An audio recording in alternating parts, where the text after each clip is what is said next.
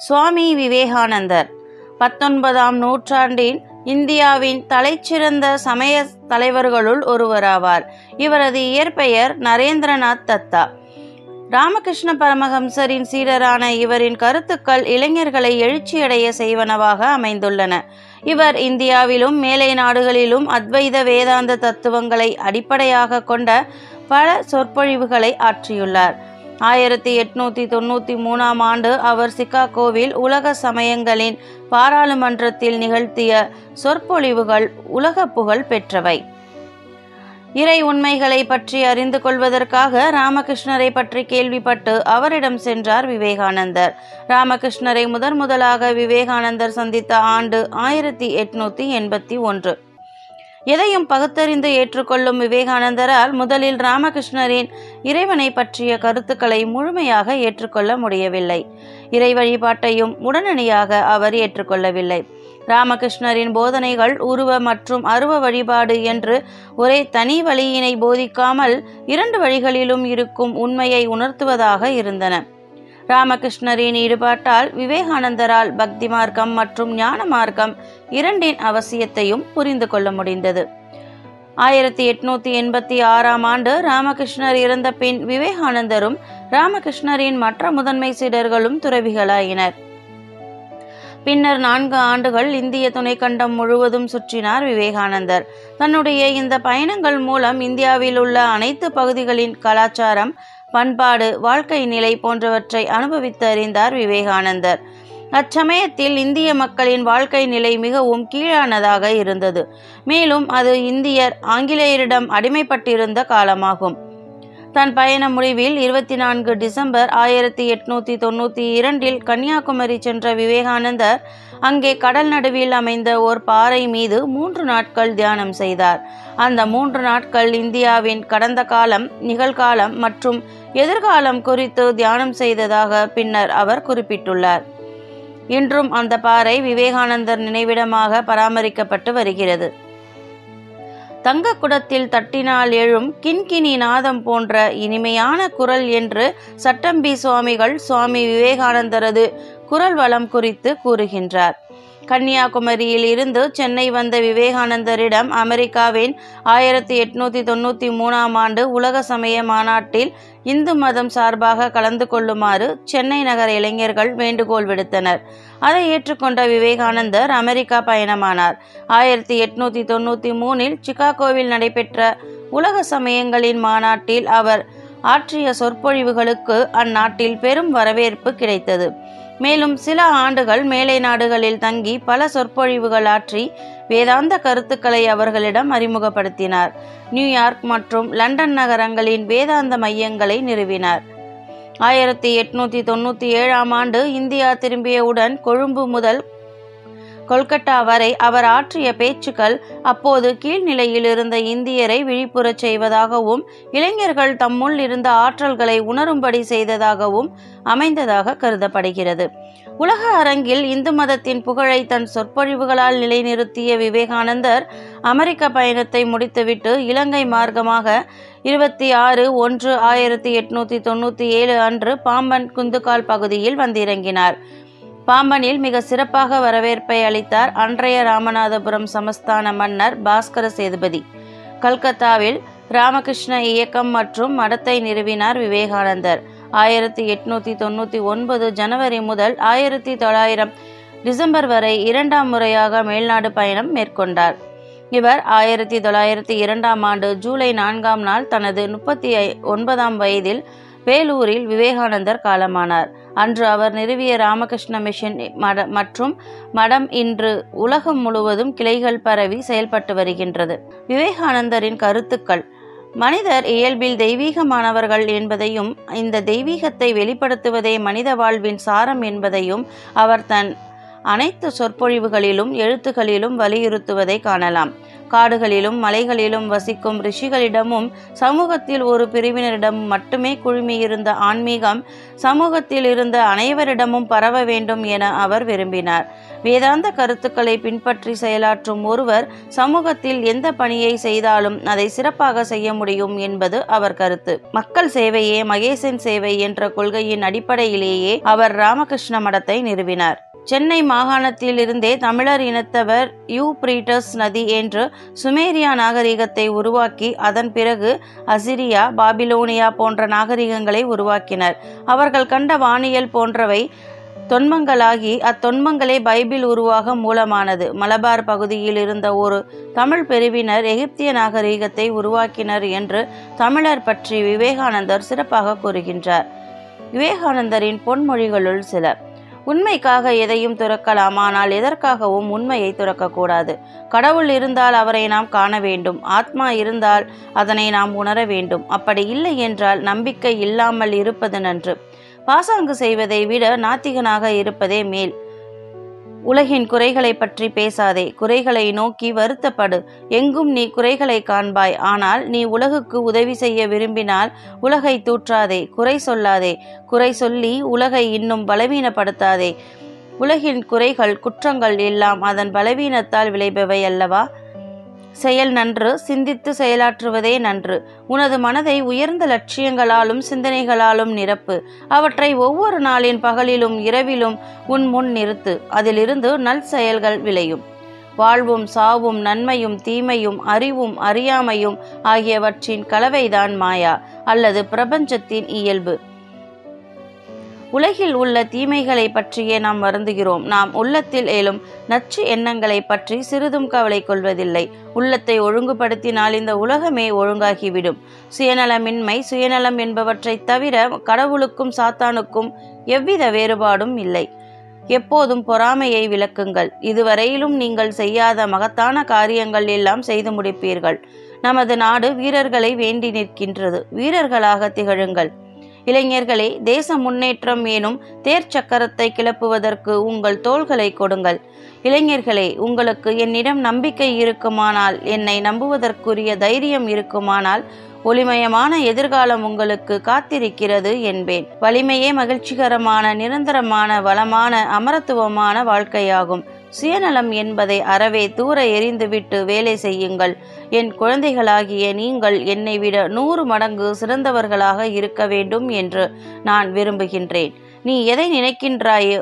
அதாகவே ஆகின்றாய். உன்னை வலிமை உடையவன் என்று நினைத்தால் நீ வலிமை படைத்தவன் ஆவாய். நான் இப்போது இருக்கும் நிலைக்கு நானே பொறுப்பு. விவேகானந்தர் ஆற்றிய சொற்பொழிவுகள் அவர் எழுத்துக்கள் கடிதங்கள் பேச்சுக்கள் பேட்டிக்கள் முதலியன the complete works of Swami Vivekananda என்ற பெயரில் தொகுக்கப்பட்டன.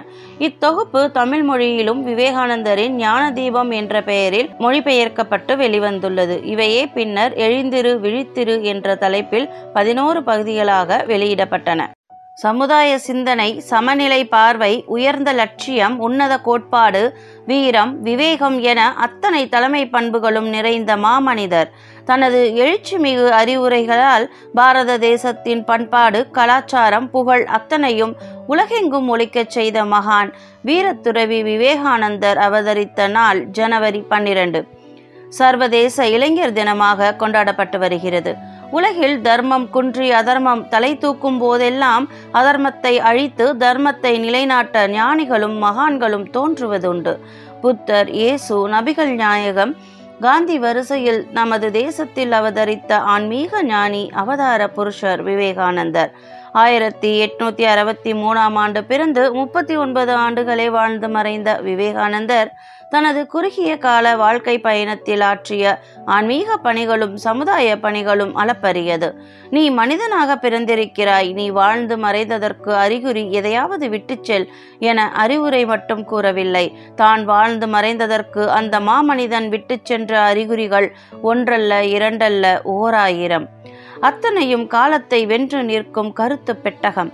எண்ணும் எண்ணங்களில் வாய்மை எடுக்கும் காரியங்களில் நேர்மை பேசும் பேச்சுக்களில் வலிமை அவரது அகச்சிந்தனைகளும் புறச் செயல்களும் உலகையே திரும்பி பார்க்க வைத்தன. பாரத தேசத்தை பாம்பாட்டிகள் தேசம் என இகழ்ந்துரைத்த மேலை நாட்டவர்களின் நாவை தனது கம்பீரமான தோற்றத்தாலும் கருத்து செறிந்த பேச்சாற்றலாலும் அடக்கி புகழ்ந்துரைக்கச் செய்தார். உலகில் உள்ள பிற நாடுகளில் கொடுமைப்படுத்தப்பட்டவர்களும் நாட்டை விட்டு விரட்டி அடிக்கப்பட்டவர்களும் புகலிடம் கொடுத்த புண்ணிய பூமி பாரத தேசம் என நமது தேசத்தின் புனிதத்தையும் புகழையும் உலகுக்கு பறைச்சாற்றினார் பிரச்சனைகளையும் தோல்விகளையும் கண்டு பயந்து ஓடாமல் தைரியத்துடன் எதிர்த்து நின்றால் அவை நம்மை விட்டு ஓடிவிடும். பயந்து நின்றால் அவை நம்மை துரத்தி கொண்டே இருக்கும் என்றார். அவரது எளிய செய்திகளில் கனம் இருந்தது உயிர் போகும் நிலை வந்தாலும் தைரியத்தை விடாதே. நீ சாதிக்க பிறந்தவன் துணிந்து நில் எதையும் வெல். தைரியத்தை ஊட்டி இளைஞர்களுக்கு வழிகாட்டியவர் சுவாமி விவேகானந்தர். நன்மை செய்வதுதான் வாழ்வு.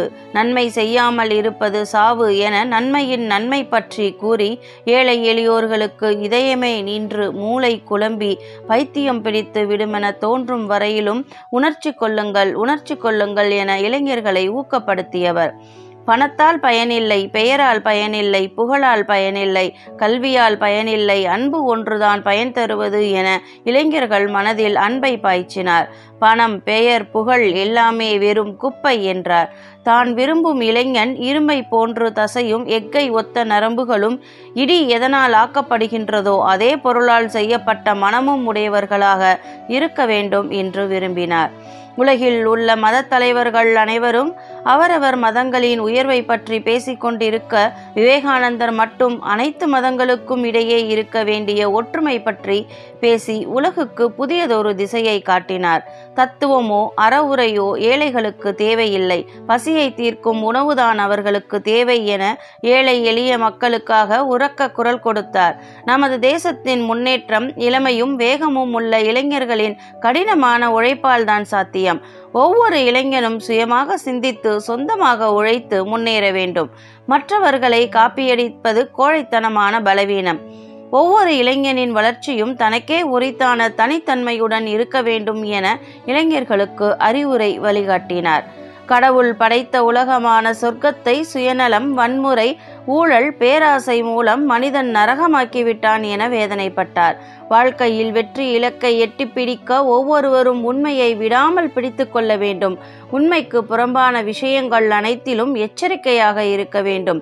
நம் தேசத்தில் பிறந்த புழு கூட உண்மைக்காக உயிர்விட வேண்டும். உண்மையை பிரச்சாரம் செய்து கொண்டே கடமை எனும் களத்தில் உயிர் துறப்பதுதான் சிறந்தது என உண்மை தேடலின் அவசியத்தை வலியுறுத்தினார். ஆயிரத்தி எட்நூத்தி தொண்ணூற்றி மூணாம் ஆண்டு அமெரிக்கா சிக்காகோ நகர் சர்வ சமய மாநாட்டில் இந்து மதத்தின் பிரதிநிதியாக கலந்து கொண்டு அவர் ஆற்றிய வரலாற்று சிறப்புமிக்க சொற்பொழிவு சர்வதேச அரங்கில் நமது தேசத்தின் அருமையையும் பெருமையையும் உலகறியச் செய்தது. நூற்றி இருபத்தி ஐந்து ஆண்டுகள் கடந்தும் அவரது சொற்பொழிவின் ஆழமான கருத்துக்கள் இன்றும் பேசப்பட்டு கொண்டும் பின்பற்றப்பட்டு கொண்டும் உயிர்ப்புடன் இருக்கின்றன. இனவாதம் மதச்சார்பு இவற்றால் உருவான கொடூர விளைவுகள் அழகிய இந்த உலகை நெடுங்காலமாக இருக பற்றி வன்முறையை நிரப்பி இரத்த வெள்ளத்தால் சிவக்க வைத்து விட்டது அனைத்து விதமான மதவெறிகளையும் வெறித்தனமான கொள்கைகளையும் துயரங்களையும் இந்த மாநாட்டின் குரல் அழிக்கும் என கர்ஜித்தார் உலகை அச்சுறுத்தி கொண்டிருக்கும் மதவெறி இனவெறி இரண்டிற்கும் சாவுமணி அடிக்க வேண்டியதன் அவசியத்தை வலியுறுத்தி தனது மாநாட்டு சொற்பொழிவை நிறைவு செய்தார். ஒரு ஆன்மீக ஞானியாக அறிவு சிகரமாக தளராத மன வலிமையுடையவராக இயலாது எதுவுமில்லை என்ற தன்னம்பிக்கை உடையவராக எழுந்து நில் எதையும் வெல் என்ற வீரனாக சமூக சிந்தனையாளராக மொத்தத்தில் அவதார புருஷனாக உயர்ந்து நின்றார் விவேகானந்தர். விவேகானந்தரின் சிறப்பியல்புகளும் தனித்தன்மையும் அனைத்து தரப்பினரின் கவனத்தையும் கவர்ந்தது. ஒருமுறை ராமேஸ்வரத்திற்கு வந்த விவேகானந்தரை வரவேற்க ராமேஸ்வரம் பாம்பன் பாலம் சென்ற ராமநாதபுரம் மன்னர் பாஸ்கர் சேதுபதி படகு மூலம் வந்து இறங்கிய விவேகானந்தரின் பாதங்கள் தரையில் படுவதற்கு முன்னரே தன் தலைமேல் அவர் பாதம் பட வேண்டும் என்று தனது தலையை தரையோடு தாழ்த்தி வரவேற்றார். பிறகு விவேகானந்தர் ஏறி வந்த சாரட் வண்டியின் குதிரைகளை அவிழ்த்துவிட்டு தானே சாரட் வண்டியை இழுத்து மரியாதை செலுத்தினார் என்றால் மன்னருக்கும் மன்னராக விவேகானந்தர் உயர்ந்து விளங்கினார் என்பதை நாம் உணர்ந்து கொள்ள வேண்டும். விவேகானந்தர் மறைந்த தினத்தையொட்டி முப்பது ஒன்று ஆயிரத்தி தொள்ளாயிரத்தி இருபத்தி ஒன்று அன்று மேற்கு வங்கம் பேலூர் ராமகிருஷ்ணா தலைமை பீடத்தில் உரையாற்றிய தேசத்தந்தை மகாத்மா காந்தி விவேகானந்தர் பற்றி இவ்வாறு கூறுகிறார். மறைந்த மகான் விவேகானந்தரிடம் தமக்கு அத்தியந்த மரியாதையும் ஈடுபாடும் உண்டு. சுவாமிஜி எழுதியுள்ள பல புத்தகங்களை நான் ஆழ்ந்து படித்தறிந்துள்ளேன். எனது குறிக்கோள்கள் யாவுமே அந்த மாமனிதனின் லட்சியங்களுக்கு பல்வேறு கூறுகளில் ஒத்ததாக அமைந்துள்ளது என கண்டேன். இன்று மட்டும் விவேகானந்தர் உயிரோடு இருந்திருந்தால் ஆன்மீகம் இழைந்த தேசிய விழிப்பு விழிப்பிற்கு நாங்கள் இருவரும் கைகோர்த்து பாடுபட்டிருப்போம். எனினும் அன்னாரது தெய்வீகம் நம்மிடையே நிலவி வருகிறது. அவரது எழுச்சி மிகு பேச்சுக்கள் நம் அனைவருக்கும் உந்துதல் அளித்து வருகிறது. உண்மையில் இந்தி இன்றைய இந்தியா சுவாமி விவேகானந்தரால் உருவாக்கப்பட்டது என நேதாஜி அவர்களும் என்னுடைய கருத்தின்படி இந்திய விடுதலை போராட்டத்தை துவக்கிய மாமனிதர்களில் சுவாமி விவேகானந்தரும் ஒருவர் என நமது தேசத்தின் முதல் பிரதமர் ஜவஹர்லால் நேரு அவர்களும் விவேகானந்தருக்கு புகழாரம் சூட்டினார். சமீபத்தில் பாரத பிரதமர் நரேந்திர மோடி அவர்களும் கன்னியாகுமரி கடல் நடுவே உள்ள விவேகானந்தர் பாறைக்கு சென்றால் உத்வேகமும் ஏழைகளுக்கு சேவை செய்வதற்கு ஆர்வமும் கிடைக்கும் என விவேகானந்தரின் புகழுக்கு புகழ் சேர்த்து பேசினார். நமது தேசத்து இளைஞர்களின் எழுச்சிக்கு வித்திட்டவர் விவேகானந்தர். அதனால்தான் அவரது பிறந்தநாள் தேசிய இளைஞர் தினமாக கொண்டாடப்படுகிறது. இந்த நாளில் இந்திய தேசத்து இளைஞர்கள் ஒவ்வொருவரும் விவேகானந்தர் காட்டிய வழியில் அவர் விரும்பியது போல தன்னம்பிக்கையுடனும் தைரியத்துடனும் தனித்தன்மையுடனும் நமது தேசத்தின் வளர்ச்சிக்கும் முன்னேற்றத்திற்கும் அயராது உழைக்க உறுதி மேற்கொள்ள வேண்டும். இதுதான் நமது வீரத்துறவி விவேகானந்தருக்கு நாம் செலுத்தும் உண்மையான மரியாதை. பொதுவாக எல்லோரும் இவ்வுலகிற்கு பிறந்துதான் வருவோம். ஆனால் நம் வாழ்விற்கு அர்த்தம் கூற வரும் தெய்வத்தின் தூதுவராக இவ்வுலகிற்கு வருபவர்கள் அவதாரம் எடுத்து வருகின்றார்கள். அப்படித்தான் சுவாமி விவேகானந்தரும் ஆயிரத்தி எட்நூத்தி அறுபத்தி மூன்று ஜனவரி பன்னிரண்டு அன்று அவதரித்தார். பெற்றோர் அவருக்கு நரேந்திரநாத் என்று பெயரிட்டனர். தினசரி நரேந்திரநாதருக்கு அவர் தாயார் ராமாயண மகாபாரத கதைகளை சொல்வார். ராமர் கதாபாத்திரத்தின் மீது மரியாதை தோன்றி ராமரை வணங்கத் தொடங்கினார் நரேந்திரநாத். சிறு வயதிலேயே தியானத்தில் மூழ்கத் தொடங்கினார். நரேந்திரர் அவ்வாறு தியானத்தில் இருக்கும்போது சில நேரங்களில் உறவினர்கள் அவரது உடலை குலுக்கி அவரை சுய நினைவுக்கு கொண்டு வர வேண்டியிருந்தது. சிறு வயதிலேயே எல்லாவற்றையும் ஆராய்ந்தறியும் குணம் அவருக்கு இருந்தது. பின்னாளில் அவர் ராமகிருஷ்ண பரமஹம்சரிடம் சீடராக சேர்ந்தார். மற்ற சீடர்களிடம் இருந்து வேறுபட்டு விவேகம் மிக்கவராக திகழ்ந்ததால் நரேந்திரநாத்திற்கு விவேகானந்தர் என்ற பெயரை சூட்டினார் ராமகிருஷ்ண பரமஹம்சர். அன்றிலிருந்து அந்த பெயரிலேயே அழைக்கப்பட்டார். யோகாசனத்தை முழுமையாக கற்று வேதாந்தங்களை கற்பிக்க தொடங்கினார் விவேகானந்தர். காசி லக்னோ ஆக்ரா பிருந்தாவனம் ரிஷிகேஷ் என இந்தியாவின் எல்லா பகுதிக்கும் யாத்திரை மேற்கொண்டார். சுமார் பதினான்கு ஆண்டுகள் பசி கொடுமையை உணர்ந்து அடுத்த வேளை என்ன சாப்பிடுவது எங்கு உறங்குவது என தெரியாமல் கூட கடுமையான துறவு வாழ்க்கையை மேற்கொண்டார். அவர் ராமேஸ்வரத்திற்கு யாத்திரை மேற்கொண்ட போது அந்த காலகட்டத்தில் ராமநாதபுரத்தின் மன்னனாக இருந்த பாஸ்கர சேதுபதியை சந்திக்கும் வாய்ப்பு கிடைத்தது. சொற்பொழிவாற்றுவதில் வல்லவரான அவருக்கு சிகாகோவில் நடைபெற இருந்த உலக ஆன்மீக மாநாட்டில் கலந்து கொள்ளுமாறு அழைப்பு வந்திருந்தது. விவேகானந்தரின் விவேகத்தை உணர்ந்திருந்த மன்னர் அந்த மாநாட்டில் பேச தம்மை விட விவேகானந்தரே சிறந்தவர் என முடிவு செய்தார். அவரது வேண்டுகோளை ஏற்று சிகாகோ சென்றபோதுதான் அந்த புகழ்பெற்ற சொற்பொழிவை ஆற்றினார் விவேகானந்தர். மற்றவர்கள் எல்லாம் அங்கு வந்திருந்தவர்களை லேடிஸ் அண்ட் ஜென்டில்மேன் என்று அழைத்து பேச்சை ஆரம்பிக்க விவேகானந்தர் தனக்கே உரிய தனித்துவத்துடன் டியர் பிரதர்ஸ் அண்ட் சிஸ்டர்ஸ் என ஆரம்பித்து உலக மக்கள் யாவரும் இந்தியர்களின் சகோதர சகோதரிகள் என்ற கருத்தை ஆணித்தரமாக சொன்னார். அந்த ஒரு வார்த்தைக்கே அரங்கம் அதிர்ந்தது. செப்டம்பர் பதினொன்றாம் தேதிக்கு பிறகு மேலும் மூன்று நாட்கள் அவரது சொற்பொழிவுகளில் மயங்கினர் மேற்கத்தியர். அளவுக்கு மீறிய மதப்பற்று மூடத்தனமான பக்தி இவற்றிலிருந்து தோன்றிய மதவெறியால் உலகம் வன்முறையிலும் இரத்த களரியிலும் மிதக்கிறது.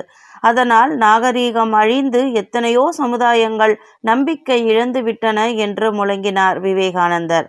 அவரது பேச்சையும் சொற்பொழிவையும் கேட்டு அதிசயித்த ஒரு பெண் விவேகானந்தர் சென்ற இடமெல்லாம் பின்தொடர்ந்தார். அவரை தனிமையில் சந்திக்க வேண்டும் என்று எவ்வளவோ முயன்றார்.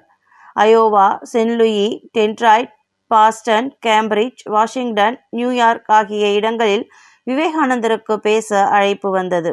அவரும் சென்று பேசினார். அந்த இடங்களில் எல்லாம் அந்த பெண் பின்தொடர்ந்தார். கடைசியாக அவரை சந்திக்கும் வாய்ப்பு கிடைத்தது. அமெரிக்க இளைஞர்கள் பலர் என் அழகில் மயங்கி என்னை சுற்றுகிறார்கள். ஆனால் நான் உங்கள் அறிவில் மயங்கி உங்களை சுற்றி வருகிறேன். என்னுடைய அழகும் உங்களுடைய அறிவும் சேர்ந்தால் நன்றாக இருக்குமே. நாம் திருமணம் செய்து கொண்டால் என் அழகோடும் உங்கள் அறிவோடும் சேர்ந்த குழந்தை பிறக்கும் என்று கூறினார். அந்த இருபது வயது இளம்பெண் அப்போதுதான் முப்பது வயதை தொட்டிருந்த விவேகானந்தர் என்ன பதில் சொன்னார் தெரியுமா? தாயே எனக்கு வயது முப்பது உங்களுக்கு இருபது வயது இருக்கும். நாம் திருமணம் செய்து நமக்கு பிறக்கும் குழந்தை அறிவுமிக்கதாக இருக்கும் என்பதற்கு எந்த உத்தரவாதமும் இல்லை. அதற்கு பதிலாக நீங்கள் என்னையே மகனாக ஏற்றுக்கொள்ளலாமே என்றார். சுவாமி விவேகானந்தரின் அந்த பதிலை கேட்டு ஸ்தம்பித்து போனார் அந்த பெண். தன் கண் காண்கின்ற பெண்களை எல்லாம் தாயாக கருதியவர் சுவாமி விவேகானந்தர். சிகாகோ சொற்பொழிவிற்கு முடித்துக்கொண்டு உலகில் பல்வேறு பகுதிகளுக்கும் சென்றுவிட்டு ஆயிரத்தி எட்நூத்தி தொண்ணூத்தி ஏழாம் ஆண்டு ராமேஸ்வரம் திரும்பினார் சுவாமி விவேகானந்தர். சுவாமி விவேகானந்தர் சொற்பொழிவாற்ற வெவ்வேறு ஊர்களுக்கு செல்வது வழக்கம். அப்படியாக ஒருமுறை அமெரிக்காவில் ஓர் ஊரில் தங்கியிருந்தார். அங்கு ஒரு நீரோடையும் பாலமும் இருந்தன. ஒரு நாள் சுவாமி விவேகானந்தர் நீரோடை கரையில் நடந்து சென்று கொண்டிருந்தார். அங்கு இளைஞர்கள் சிலர் முட்டையோடுகளை துப்பாக்கியால் குறிவைத்து சுடுவதற்கு பயிற்சி செய்து கொண்டிருந்தார்கள். அவர்கள் முட்டையோடுகளை ஒரு நூலில் கட்டி நீரோடையில் மிதக்க விட்டிருந்தார்கள் அந்த நூல் நீரோடை கரையில் இருந்த சிறிய ஒரு கல்லில் கட்டப்பட்டிருந்தது. நீரோடை நீரின் அசைவுக்கேற்ப நூலில் கட்டப்பட்டிருந்த முட்டையோடுகள் லேசாக அசைந்து கொண்டிருந்தன. இளைஞர்கள் பாலத்தில் நின்று ஓடை நீரில் அசைந்து கொண்டிருக்கும் முட்டையோடுகளை சுடுவதற்கு முயற்சி செய்து கொண்டிருந்தார்கள். அவர்கள் துப்பாக்கியால் முட்டையோடுகளை சுட்டார்கள். ஆனால் அவர்கள் வைத்த குறி தவறி தவறி போயிற்று. ஒரு முட்டையோட்டை கூட அவர்களால் சுட முடியவில்லை இளைஞர்களின் இந்த செயலை விவேகானந்தர் பார்த்தார். இவர்களால் இந்த முட்டையோடுகளை சுட முடியவில்லையே என்று நினைத்தார். அதனால் அவர் முகத்தில் புன்னகை தவழ்ந்தது. இதை அங்கிருந்த இளைஞர்களில் ஒருவன் கவனித்தான். அவன் விவேகானந்தரிடம் பார்ப்பதற்கு இந்த முட்டையோடுகளை சுடுவது சுலபமான செயல் போன்று தெரியும். ஆனால் நீங்கள் நினைப்பது போல இந்த முட்டையோடுகளை சுடுவது அவ்வளவு சுலபமான செயல் அல்ல. நீங்களே முயற்சி செய்து பாருங்கள் அப்போது உங்களுக்கே தெரியும் என்று கூறினான். சுவாமி விவேகானந்தர் துப்பாக்கியை கையில் எடுத்தார். அங்கிருந்த முட்டையோடுகளை குறிவைத்து சுட ஆரம்பித்தார். அப்போது அங்கு சுமார் பன்னிரண்டு முட்டையோடுகள் நீரோடையில் மிதந்து கொண்டிருந்தன. விவேகானந்தர் வைத்த குறி ஒன்று கூட தவறவில்லை. வரிசையாக அவர் ஒவ்வொரு முட்டையோடாக சுட்டார். அங்கிருந்த அத்தனை முட்டையோடுகளும் வெடித்து சிதறின. இதை பார்த்து அங்கிருந்த இளைஞர்கள் பெரிதும் வியப்படைந்தார்கள். அவர்கள் விவேகானந்தரிடம் நீங்கள் துப்பாக்கி சுடுவதில் ஏற்கனவே நல்ல பயிற்சி பெற்றவராக இருக்க வேண்டும். அதனால்தான் நீங்கள் அத்தனை முட்டையோடுகளையும் ஒரு குறி கூட தவறாமல் சுட்டீர்கள். இல்லையா என்று வினவினார்கள். அதற்கு விவேகானந்தர் என் வாழ்நாளில் இன்றுதான் நான் முதல் முறையாக துப்பாக்கியை தொடுகிறேன் என்றார். அவர் கூறியதை இளைஞர்களால் நம்ப முடியவில்லை.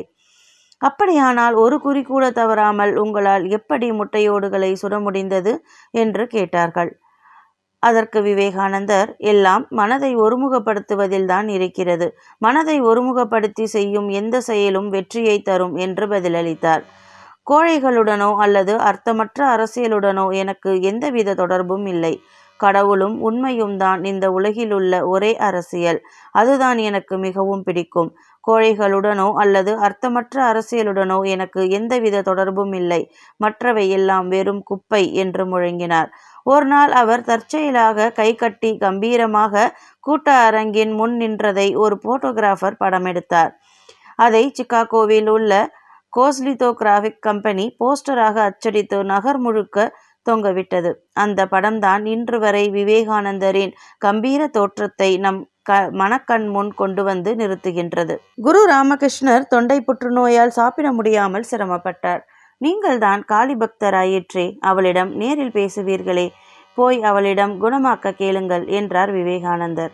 உடனே அவர் கேவலம் இந்த உடலை குணமாக்குவதற்காகவா அவளிடம் நான் கையேந்த மாட்டேன் என்று உறுதியாக சொல்லிவிட்டார் குருநாதர். விவேகானந்தர் வற்புறுத்தவே வேறு வழியின்றி காளியை வழிபட்டு வந்தார். அம்பாள் என்ன சொன்னால் குணமாக்கி விடுவாளா? என்று விவேகானந்தர் ஆவலுடன் கேட்கவே இல்லை நீ சாப்பிடாவிட்டால் உனக்காக பல வாய்கள் சாப்பிடுகிறதே அந்த திருப்தி போதாதா? என அவள் திருப்பி கேட்டாள். நான் வந்துவிட்டேன் என்றார். மற்றவர்கள் சாப்பிட்டால் தான் சாப்பிட்டது போல என்று நினைத்த குருவின் சமரச பார்வை விவேகானந்தரையும் ஒட்டிக்கொண்டது. ஒருமுறை ஜெய்ப்பூர் மன்னர் அரண்மனைக்கு வந்தார் விவேகானந்தர். அங்கே இசை நிகழ்ச்சி நடந்தது. துறவி என்பதால் அதை காணச் செல்லாமல் தன் அறையில் இருந்தார். அப்போது ஒரு பெண் பாடிய பாடல் அவருக்கு கேட்டது. அதில் சோகம் இலையோடியது. அதை கேட்டு மனம் இலகிய அவர் இசை நிகழ்ச்சி நடந்த இடத்திற்கு சென்றார். இவள் நடனப்பெண் இழிந்த தொழில் செய்பவள் மற்றவர்கள் பார்வையில் இவள் இழிந்தவளாக இருக்கலாம். ஆனால் இவளது பாடல் எனக்கு புதிய பாடத்தை தந்தது. தன் வாழ்க்கை சிரமத்தை அவள் பாடலாக பாடினாள். அதை கேட்டு உள்ளம் உருகினேன் என்றார். அவளை அம்பாலாக பார்த்தார். அவரது உருக்கமான பேச்சை கேட்ட அவள் அவரது வருகை தன்னை ஆசிர்வதித்ததாக சொன்னாள். இழிந்த தொழில் செய்தவர்களையும் தெய்வமாக பார்த்தவர் விவேகானந்தர். அலைகள் கொதித்தெழும் கன்னியாகுமரி கடலில் அவர் நீச்சல் அடித்துச் சென்று நடுப்பாறையில் அமர்ந்து தியானம் செய்த வீர வரலாற்றை உலகம் மறக்காது. அதன் நினைவாகவே இன்று அவரது பெருமையை உலகம் பாராட்டுகிறது. அந்த வீர துறவியின் இரக்கம் நம்மையும் ஆட்கொள்ளட்டும். அவரது வீரம் பொதிந்த வார்த்தைகள் நமக்கு துணிவை தரட்டும்.